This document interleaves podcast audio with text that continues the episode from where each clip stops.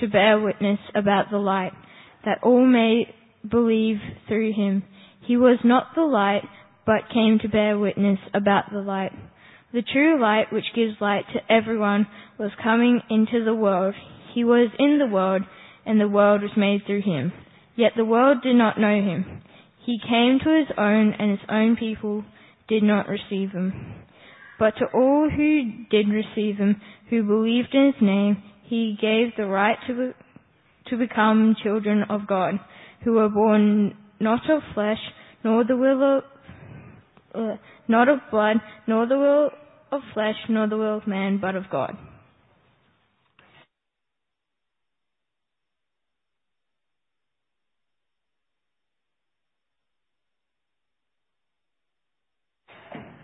Thank you, guys. Well, good morning, everyone. Two days till Christmas. Um, if we haven't met yet, my name is Ben. I'm the community pastor here, and it's my privilege just to lead us through these next few moments of our service. And it's wonderful to have you children among us as well today, uh, worshiping with us, celebrating with us, and just hearing from you guys, reading as well. It's a real encouragement. I think it's so awesome to be part of a church that's got multiple generations, and I think that's really God's blessing to us. We're in the middle of a series at the moment called Heaven on Earth, and we're looking at the first 18 verses of John's Gospel. And this is our second week. Tomorrow, Christmas Eve and Christmas morning, John will take us through the last and final sermon in this little mini series. Uh, but we'll be looking at the verses 6 to 13, which Aaron just read for us this morning. And as we begin, I'd like to take us few, through through a few lines from C.S. Lewis's book, The Great Divorce. Now, this has to be one of my all-time favorite books. Uh, he uses it to engage with the ideas of the afterlife. He, he uses it to engage with ideas of heaven and hell and so forth. And he writes a fictional story about a man who's in a place called the Grey Town. And this man, he's taken up in this bus with some other people in it, with other residents from the city, and they fly up to this heavenly country this radiant, bright place. And basically the book records his journey in that country all the way to the heavenly city. It's a really interesting read if you ever get time to do it. But I'll just read to you a small portion of the book where the, ma- the main character, he finds himself on that bus full of Greytown residents. They're on their way to the heavenly country and this is what he says. Hours later there came a change.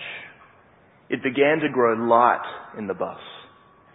The greyness outside the windows turned from mud colour to mother of pearl, then to faintest blue, then to a bright blueness that stung the eyes. I glanced round the bus. The bus was full of light. It was cruel light.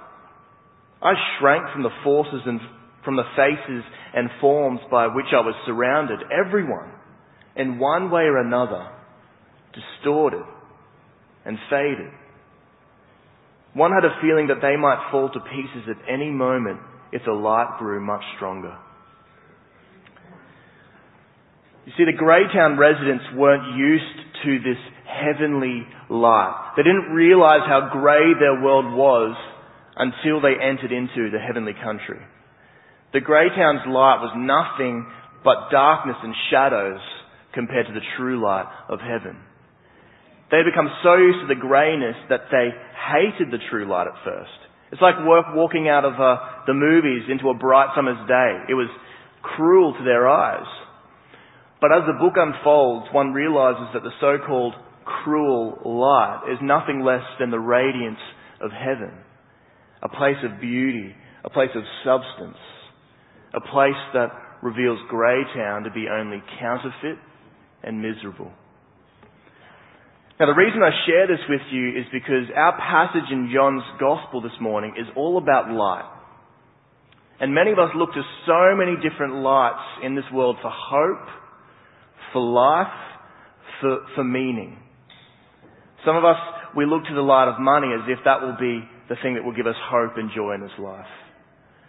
Others of us look to success as if we can rise up the ladder in our career and that will help us feel content as people. Others of us look to family to fill us and to give us meaning. There are so many different lights, some good, some bad. But what if these lights we look to and trust in are actually just greyness? What if we are settling for something lesser? For something dim, powerless? I mean, wouldn't that be a tragedy if the lights that we trusted in turned out to be no real light at all? We'll have to wrestle with this claim this morning because we're going to be confronted today with the claim that Jesus is the true light. And next to him, all other lights are revealed to be only counterfeit and miserable, like Greytown. And if you sat in here this morning and, and you don't personally know Jesus, these next few minutes could be some of the most important moments of your life. Not because the speaker is any good, but because the content of our passage makes the claim that only Jesus is the true light. And if that's true, it means that all the other so-called lights of this world, money, success, power, fame, are actually unreliable and undependable to give us what we need. If John 1 verses 6 to 13 are true, it means that there is only one true light, and his name is Jesus. And kids, I've been praying for you as well that, that God helps you to see this and understand this.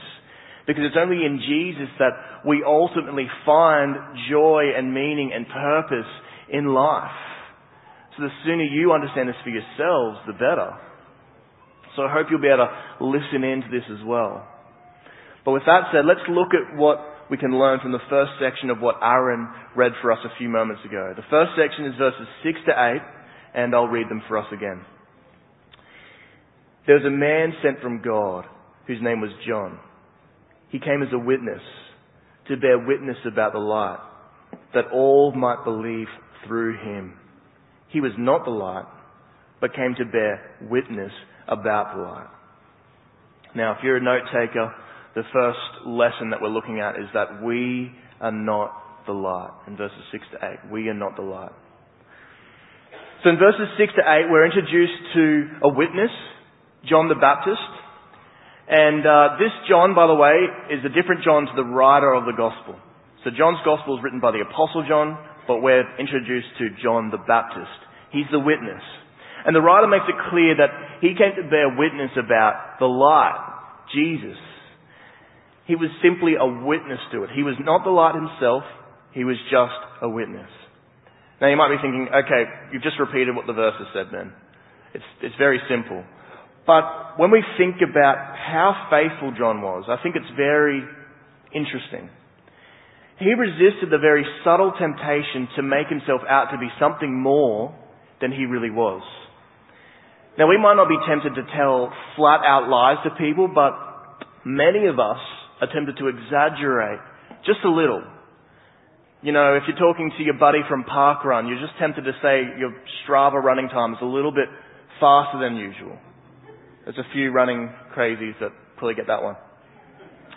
Or you're talking to a friend that you want to impress and maybe your salary is a little bit higher or another friend that you want to get pity from so your salary is just a little lower than what you'd normally be. We're, we're quite good at exaggerating or just stretching things a little further.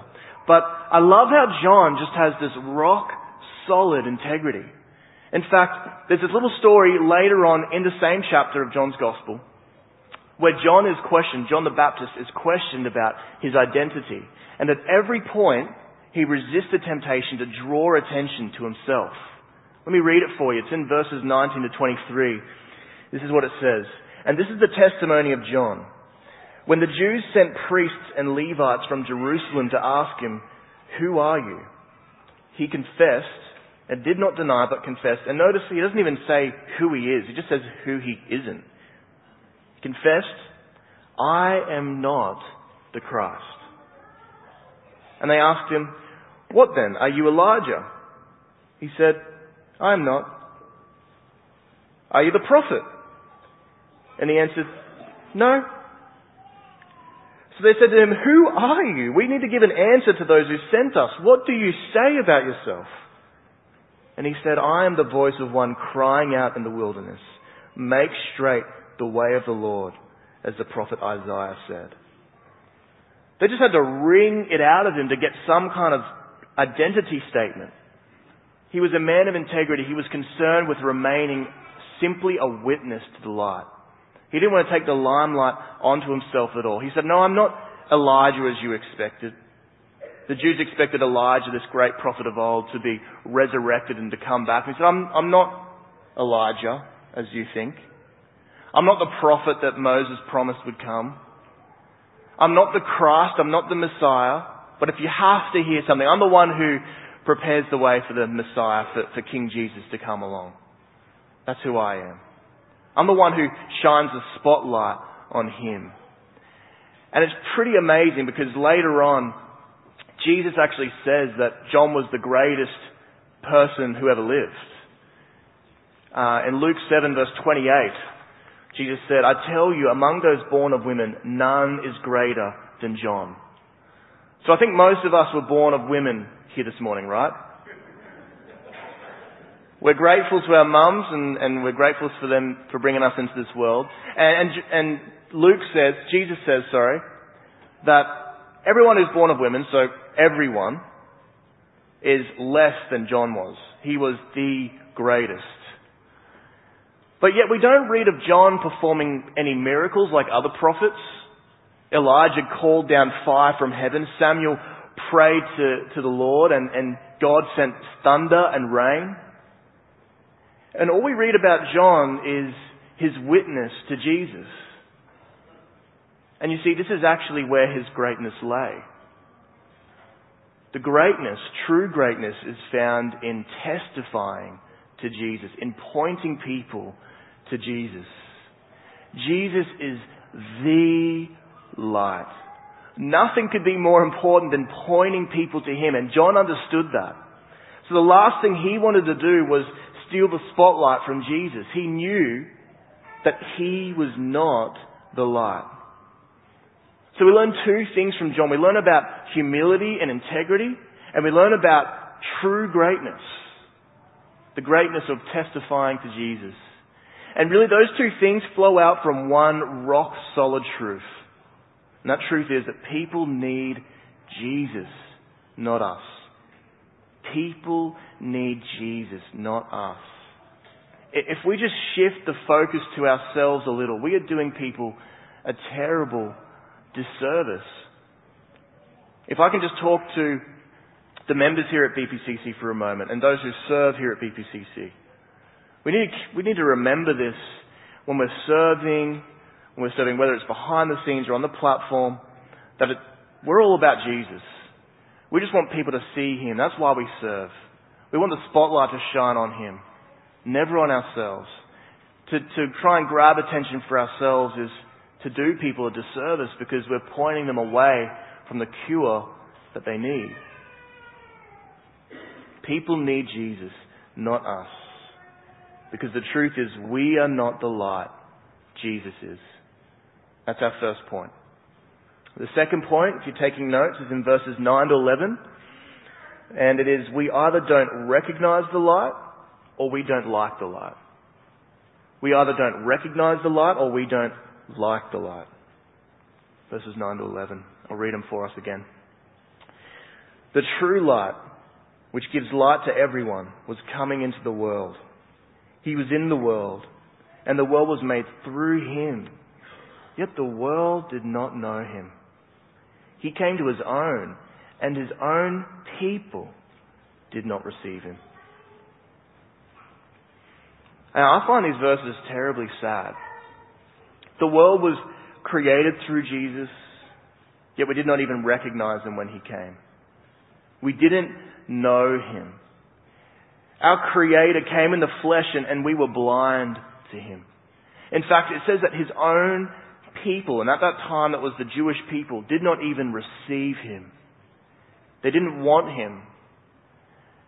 And I think this simply illustrates the fact that Jesus came in a way that human wisdom and man-made religion did not expect. Neither wisdom nor religion would have predicted that the Creator would, have, would subject himself to poverty, shame, and mistreatment. I mean, it's an upside down way for the King of the universe to come into our world and, and to bring his rescue plan. Last week we were reminded by John that Jesus isn't a Christmas edition, although he is often treated that way. This time of year we, we see nativity scenes around usually and we often see a, a baby Jesus lying there with a holy light sometimes surrounding him and he's sleeping serenely. It's a beautiful picture, but it's not the picture that the Bible gives us. The Bible gives us a picture of Jesus that would have shocked the religious mind. He was born to a very poor family, a family of no significance at all. His dad couldn't even get a place in the local motel when he visited his hometown. So they were forced to sleep outside in the doghouse, we might say, outside with the animals. And the manger wouldn't have been this pristine thing crafted out of Tasmanian oak. Rather, we should be thinking of something more like this. Something far more dirty and, and unclean. Something more filthy. It's a shocking picture for the religious mind. A Jewish person reading this would have thought this was absurd. Because we're talking about the God child. We're talking about God in the flesh choosing to come into the world in this way. To be born and to be placed in an animal's feeding trough. Now, I don't think antibacterial soap existed back then. So, for hygiene freaks like me, that's kind of scary. Why would God willingly choose to enter our world in this way? Man-made religion would have thought of a far more dignified and respectable entrance for such a person. He didn't take the dignified, respectable path of human religion. God's ways often deviate from the ideals and values that we project onto Him. And so perhaps many of us would not even recognize Jesus if He were to come today. And even if we did recognize Him, perhaps we would not want to receive Him because we don't like the type of road He travels. We don't like the fact that He ultimately won His victory through shameful crucifixion. We prefer a different kind of wisdom, a different kind of strategy for success. Human wisdom never would have thought, never would have imagined that suffering and degradation was the path to victory. Why can't we create success through military power or through technological advancement? That would be far less costly than the cross, wouldn't it? Yet God won the battle against sin and evil in a way that human religion and human wisdom would never have imagined. He didn't take the dignified, respectable path of human religion. Neither did he take the triumphalist, grandiose path of human power and wisdom. No, God's path of success started in a dirty manger with a poor, nobody family. And this path led Jesus to not just death, but crucifixion. That's significant. God did not design a dignified death for himself, but subjected himself to death even on a cross. Now let's take a moment to consider what crucifixion actually meant back then. In the Roman world, this type of death was reserved for slaves. You hardly hear the aristocracy, the, the elite talking about it in their writings because it was so shameful, even though thousands and thousands were subjected to it. This death was designed to maximize shame and degradation of the human being. And it's hard for us to grasp this because the cross has become a religious symbol in our day. It's been sanitized in our minds. But when we think about it, the cross is one of the most irreligious objects on the planet. What I mean is that it's all about humiliation, shame, torment. And this is why Kenneth Leech makes these remarks about the cross. He says, in order to speak of the crucified God, we need a theology, we need a, a thinking of abandonment, of dereliction, of an alienation so profound that it can only be expressed in language marked by paradox and by great daring and risk. The crucifixion of the Son of God by one of the most advanced civilizations in the ancient world does not seem to be an acceptable or reasonable method of redeeming the world. There is something so outrageous and obscene about it that the agony in Gethsemane becomes the only comprehensible part of the whole saga. It's odd. It's different. It's not what we would have expected. And the reason Jesus did this for us, the reason our loving God subjected himself to human violence and evil, more than that, to the evil spiritual powers that be, was because he, in his loving heart, decided to be our substitute. Do you see the link there? The reason he entered into such great accursedness was because he wanted to take our great accursedness. He wanted to take on our shame and face our darkness head on. He decided to right our wrongs, not by wiping us out, not by punishing us, but by taking our wrongs upon himself, by entering into our accursedness, by taking a penalty that was not his own. And this is where the Christmas story should lead us. It's far more absurd and unexpected than we may have ever realized. And perhaps this is the reason that the world did not recognize Jesus. And his own people, the Jews, did not receive him. We either don't recognize the light or we don't like the light. We don't recognize the God man because he chose a path far different from our worldly paths of success. He was born in poverty and obscurity. Others of us don't receive Jesus because we want a religion that's clean and sanitized. We want a religion that's dignified. We want a path to God that doesn't involve the cross, that doesn't include suffering and shame. We either don't recognize the light or we don't like the light. That's point two. Point three in verses 12 to 13 is that those who do recognize, those who do recognize and receive the light are given the right to become children of God. John 1 verses 12 to 13. But to all who did receive him, who believed in his name, he gave the right to become children of God, who were born not of blood, nor of the will of the flesh, nor of the will of man, but of God. Now verse 13 makes a lot more sense now that we've spoken about the strange way by which Jesus came. Because nothing short of a miracle is needed for someone to believe, at least back then especially, that Jesus was God. Fleming Rutledge will, will help you understand what I mean. She says, the disciples could not have seen his humiliating and inglorious death as obedience to God or a heroic martyrdom. On the contrary, precisely because it was a crucifixion, they could have seen it only as the utter discrediting of his claims before man and God. He had been judged a threat to the state by the secular authorities, but far worse in the disciples' eyes, he had been condemned by the religious authorities, the guardians of faith and morals, as a blasphemer deserving of a godless death. And to think that the disciples would turn around from that and say, yeah, no, I still think he's the Son of God, is absurd. Nothing short of a miracle would be needed for them to reach that conclusion. And of course, the resurrection was part of that miracle. But my point is that this is why John says that believers, that the children of God, are born not of blood, not because of Jewish ethnic heritage, not of, nor of the will of the flesh, nor of the will of man, but of God.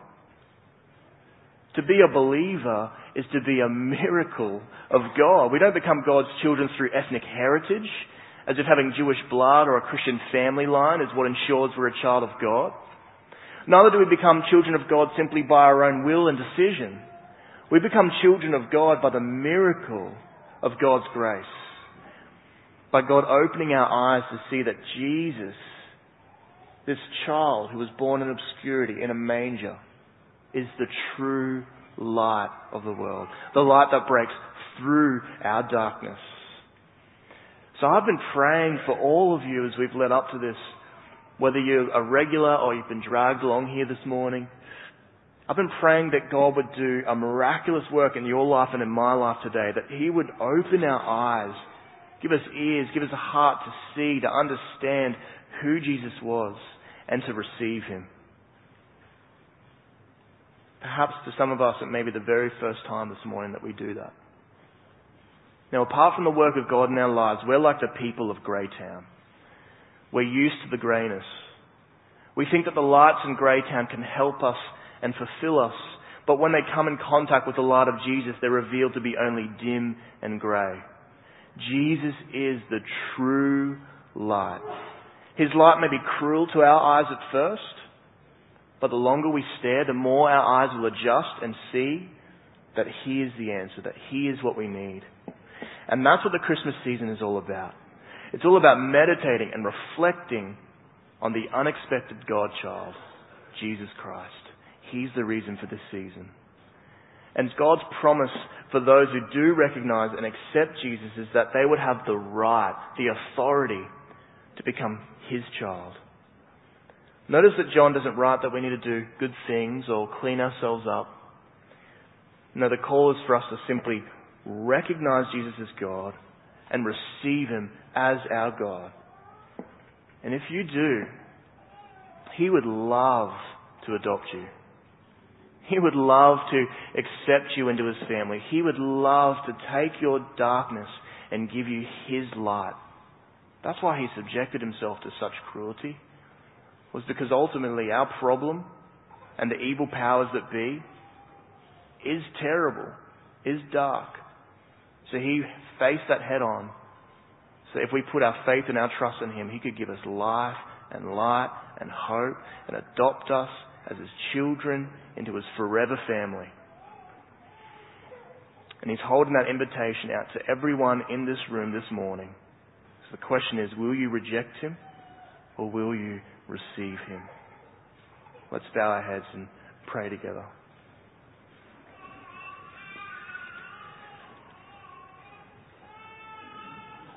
Jesus, it can be hard to stare at your light sometimes. It can be hard to, to face the darkness that you went through, the shame, the obscurity. And Lord, we realize that although we're victims to the evil powers, we're also played a part in that darkness. We all sit here this morning broken. None of us are without sin. And Lord, we thank you that you came as our solution. That from the very beginning you embraced our pain, our darkness, to give us light. Lord, we thank you that the darkness could not defeat you. You rose again in victory.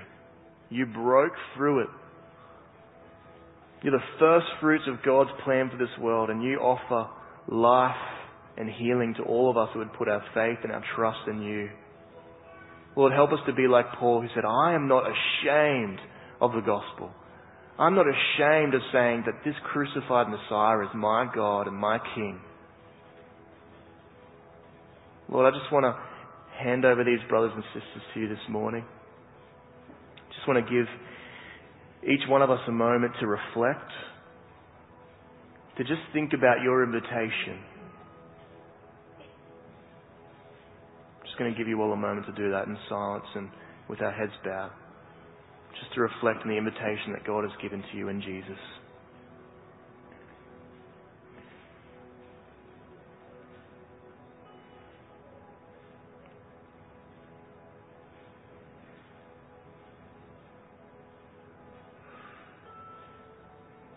Will you receive him? Will you identify yourself with him? Say, I'm not ashamed of the gospel.